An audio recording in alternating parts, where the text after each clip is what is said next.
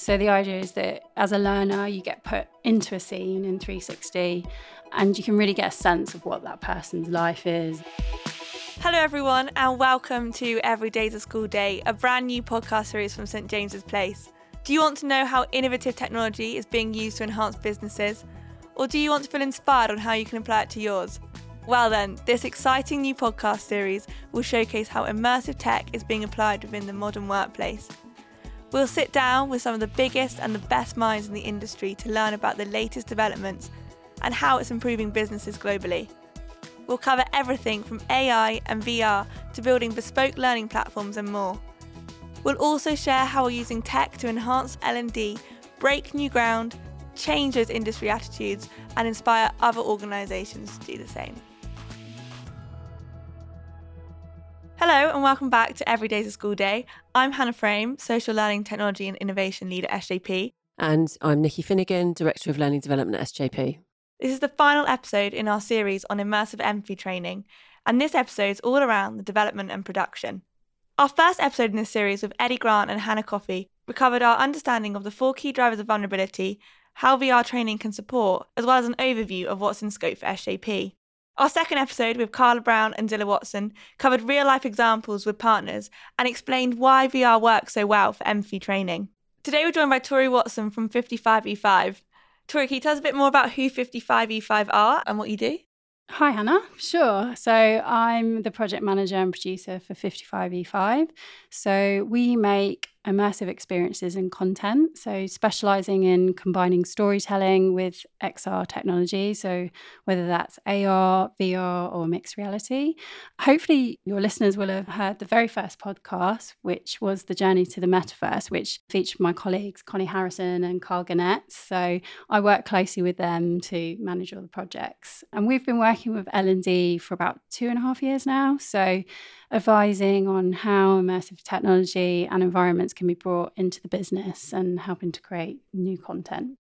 Nice, yeah, and if you haven't listened to that first episode, then do go and listen to it. But it's amazing to have you here. Thanks so much for joining us. But Nick, do you want to let the listeners know what they can get out of this episode? Yeah, sure. So three main things that we want our listeners to get out of the episode are a detailed overview of the training SJP are creating with 360 films, how this is industry leading and why it's so important, and what's on the roadmap, what's coming next. School's in session. So Tori, can you explain at a high level what we've been doing as a team over the past few months? Sure. So when we first started working for SJP back in, I think it was 2020 now, yes, wasn't it? November 2020, yeah. We recognised that creating role play in VR would be a really useful tool for academy delegates. So giving people like a safe space to be able to practice client conversations in their own time, as many times as they want, without the fear of being judged and getting nervous, and also like not having to rely on someone else. We went on to make three bespoke role plays, which hopefully some of the listeners have tried out already. And they are CGI, avatar-based simulations in VR. So there's branching dialogue, which means you can choose how the conversation goes and then you'll get scored on that performance. So that's the kind of background of where we came from with the role play. And so now that we're focusing on the financial vulnerability, we've really been looking at like how we can improve and evolve the role plays to help advisors have really difficult conversations with potentially vulnerable people.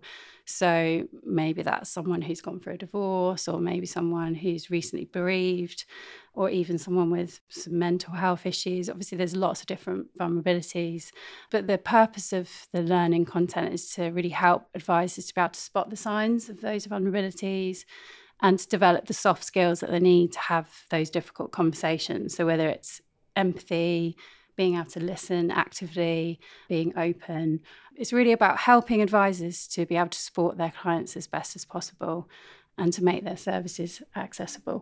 Yeah, definitely. With consumer duty coming in, it's more important now than it has been before, and obviously doing the right thing as well. What we realised is that empathy is a key soft skill for that. And 360 film is a really great medium for building empathy. So it felt like a natural fit for us to explore how we can use 360 film with role play experiences. So what we've done is created a 360 film that uses actors that will accompany the role play avatar-based experience.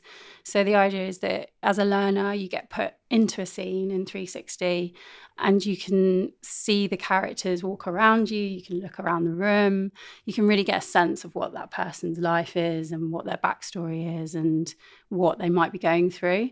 And really like feel the emotion of those characters. And so it's a precursor to them to go on and go into the role play and really practice talking to that character. We've obviously tried it and as part of the whole kind of experience and the creation of the 360s, and it's a very different experience and very different feeling that you get with the 360 films versus going straight into an avatar-based VR kind of role plays. Yeah. And every single time that, you know, we filmed each take, you felt the emotion there. So, and having done sort of, you know, share that with some other people, it's very impactful. So, yeah, it's a really interesting approach.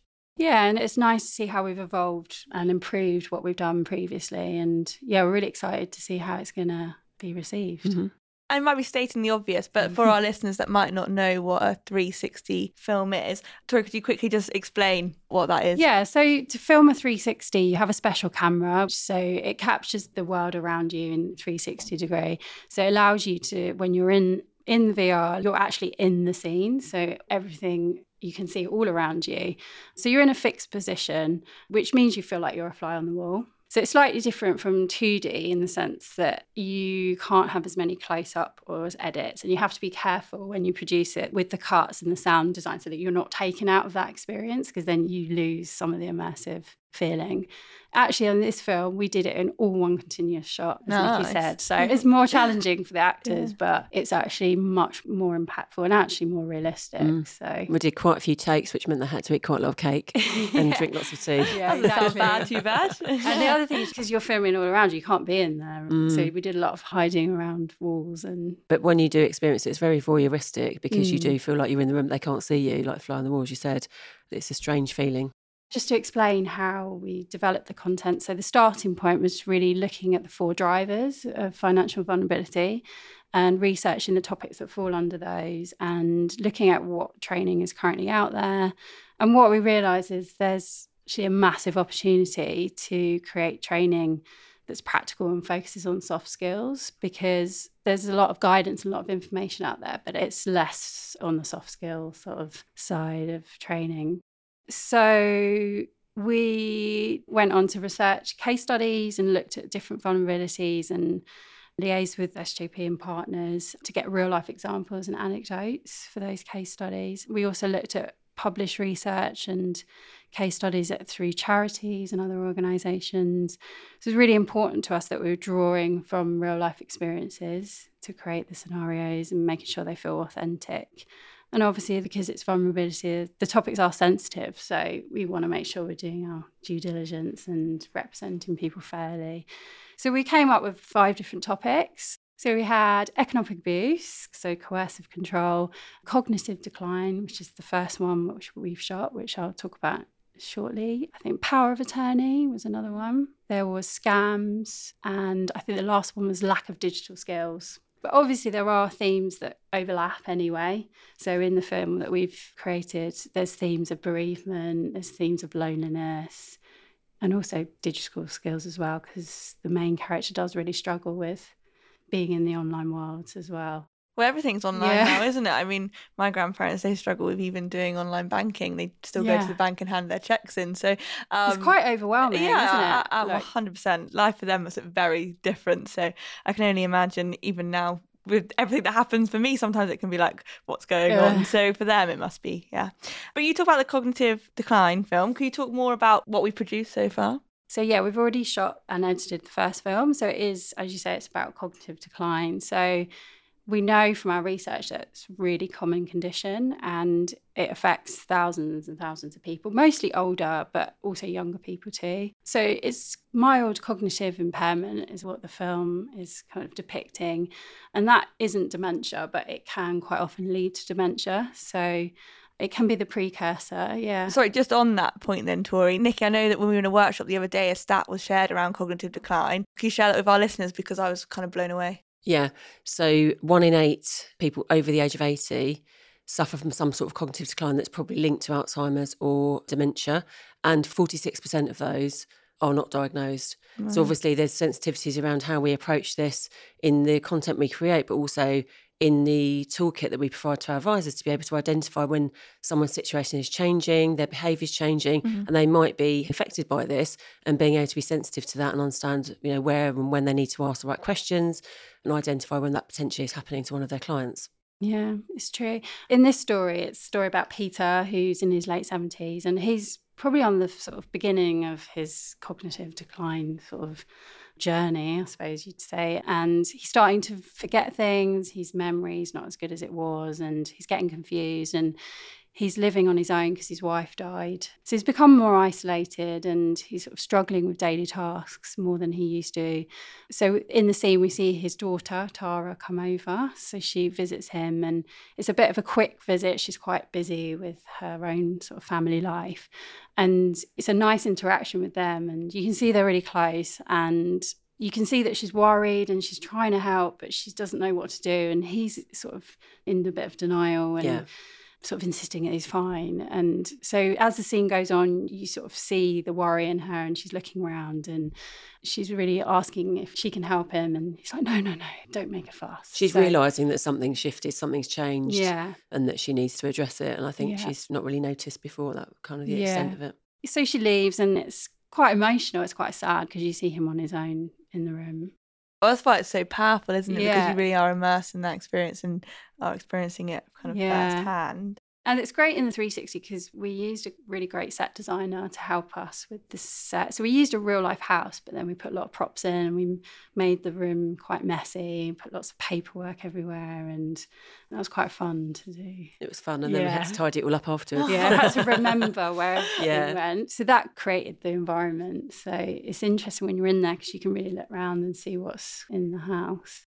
We were really fortunate as well. We had some amazing actors that we worked with. So we had an actor called Alan Williams, who played Peter, and he's a really experienced TV and theatre and film actor. He's worked at the National Theatre in Warhorse. And he's worked on loads of TV programmes you'd know, like Cold Feet and Coronation Street and Father Ted. Nice. Yeah. And then Emily, who worked with Alan on Warhorse, she plays Tara, and she's also a movement director, again, like brilliant, really experienced. So we were lucky because they really brought the character to life and made it. So Tori, what's been the initial reaction to the film? The initial reaction has been really positive. So the themes and the characters have really resonated with people, and that's been really nice to hear. In actual fact, some of the responses have been quite emotional from people. I think we've probably underestimated actually how many people are impacted by this topic. So we know that it's really important to have trigger warnings and to make sure that people know what they're going to watch and then feel supported afterwards. Obviously, it's great for us that people are having an emotional response, but we want to make sure that, you know, we don't want to put people in a situation where they feel distressed or upset by it. Yeah, we're really keen that we make sure the policies and everything are in place internally. So can you explain to listeners why this is industry leading, and I guess, you know, not just for SJP, for the wider industry, and how it's relevant for anyone who's having a conversation with anyone who's vulnerable? Sure. I mean, I think the fact that we are doing the 360 film and the role play means it is more of an enhanced experience for the reasons we've sort of explained with the immersion of being in that film in that way. But I think also it's not branded content, and it's ultimately about storytelling, and I think it can be useful to any professional, or actually anyone who comes into contact with a vulnerable person, not just in a business context. So I think in that sense, it's leading the way. Yeah, I think we are. Obviously, I'm biased, but I suppose it's not seen massive amount done in kind of that space with the 360 films, followed by role play, followed by obviously working in financial industry. Nick, I don't know what your experience is. The conversations we've been having in the last podcast that we did, where we had Carla Brown and Zilla talking about this, you know, Carla felt like there is a massive gap there, and it's really, really important to be able to provide this support and learning for our advisors to be able to have that toolkit and keep on experiencing and practicing, because you don't know who's going to walk through the door with new clients needing support, or depending on where they might need access to financial services and when they find themselves in vulnerable circumstances. And yeah, you know, her view is that there just isn't this content out there, and she's really happy that we are embracing it and delivering it. So it's something in the future we'd like to be able to share with more people outside of SJP. So at the moment, it's just available to our own advisors and our partnership. All really exciting. I suppose the question for you, Tori, is what's the bigger vision for where this could go? So in the immediate future, we're just about to film our next film, which is about a divorced couple. So we're in pre-production for that, and we're going to be shooting in a couple of weeks. So it's a couple and they're in the process of getting divorced, and the husband's left the family home and there's a daughter involved. So it's all the kind of sensitivities around splitting the finances and the vulnerabilities around and emotions around divorce. So following that, we will obviously do the role play that goes with it. And then for H2, we've got a couple more films penciled in, but we don't know what those topics will be just yet. So we'll revisit some of the scenarios that I mentioned earlier and, yeah, choose a couple. And all of these will be coupled with the role plays. Exactly. Yeah. So I think it's, like, interesting to hear from people, like, what do they want and, like, what vulnerabilities are they seeing out there? And it is work in progress. So, you know, by creating this first 360 film for cognitive decline, sharing it with some people in the business, stakeholders, various different partners and internal employees to say, how's it landing? How's it make you feel? What do you think as a result of this is going to be, you know, the best outcome for us to create the role plays and ask the right questions and sort of drive those with the right behaviours, provide that support for advisors. And, you know, based on that, that will then inform what we do in H2, because as you said, we've got a number of things that we can look at, and there are so many different kind of streams that fall out of that, of subject matter, but also driven by insight, talking to partners and talking to advisors and talking to the business about what insight, what feedback we're getting back from clients. Because ultimately, you know, we need to support clients in the best way we can. And we're seeing, you know, what's needed rather than what we think is a good idea to create the content for. So that's how we're working going forward. Yeah. And as a bigger vision, I think we see it as an ever growing series of content and a package of films and role plays that will cover lots of different vulnerabilities. And, yeah, there's huge scope there. Yeah, and all driven kind of by the facts, the data, the research that you're working obviously with the charities and externally as well. All very exciting. I suppose, Nikki, the big question is, how do people get to experience this and access the content? So a number of ways, really. So we have content that we deliver through training programmes, through academy programme. When we have advisors that come in for 12 weeks at the beginning of their journey with SJP, we take the VR headsets out to off-sites, to team meetings, partner events. You know, we get out there as much as we can to share the content, get feedback, but also use that for learning and going out to sort of partner events and things like that. And we've also, I'm not sure if I've mentioned it before when we on a previous podcast, we've just launched our first VR hub in Bristol, which is really exciting. And we've got capability for anybody who visits that office to go and basically self-serve. So we've got a big screen there that gives a demonstration as to how to put the headset on, how to access the content, and then provide feedback to us without any of our team needing to be there to support them. And the plan is to roll those out. We've got plans for Manchester, London, Surrey and Leicester, and wherever in future, so that we can just make VR available to everybody. And it's not just the VR role plays content that's on the headsets. There's lots of content there for various different soft skills, you know, people skills and ability to be able to have better conversations with your managers and your employees. Lots of stuff on there that's just all self-serve. So very exciting step there. Also, just to mention that although we've made this for VR, the films and the role plays for VR, both of them will be available on desktop too. So we know that not everyone wants to wear a headset or has one available. So there will be the option to be able to see it on desktop. The 360 film will be a YouTube link, and you can actually still look around the room. It's not as immersive, but you still get the sense, yeah. You get to play around and move around, yeah. Oh, nice. I think kind of all of this really shows we are, as a team, using tech for good and all focus around the consumer duty and doing the right thing. So that also makes it kind of like doubly exciting. We're also making sure, as you said, it's accessible to everybody, and we want everyone to have access to this, regardless of some sort of challenges they may have and potentially not wanting to access it via VR.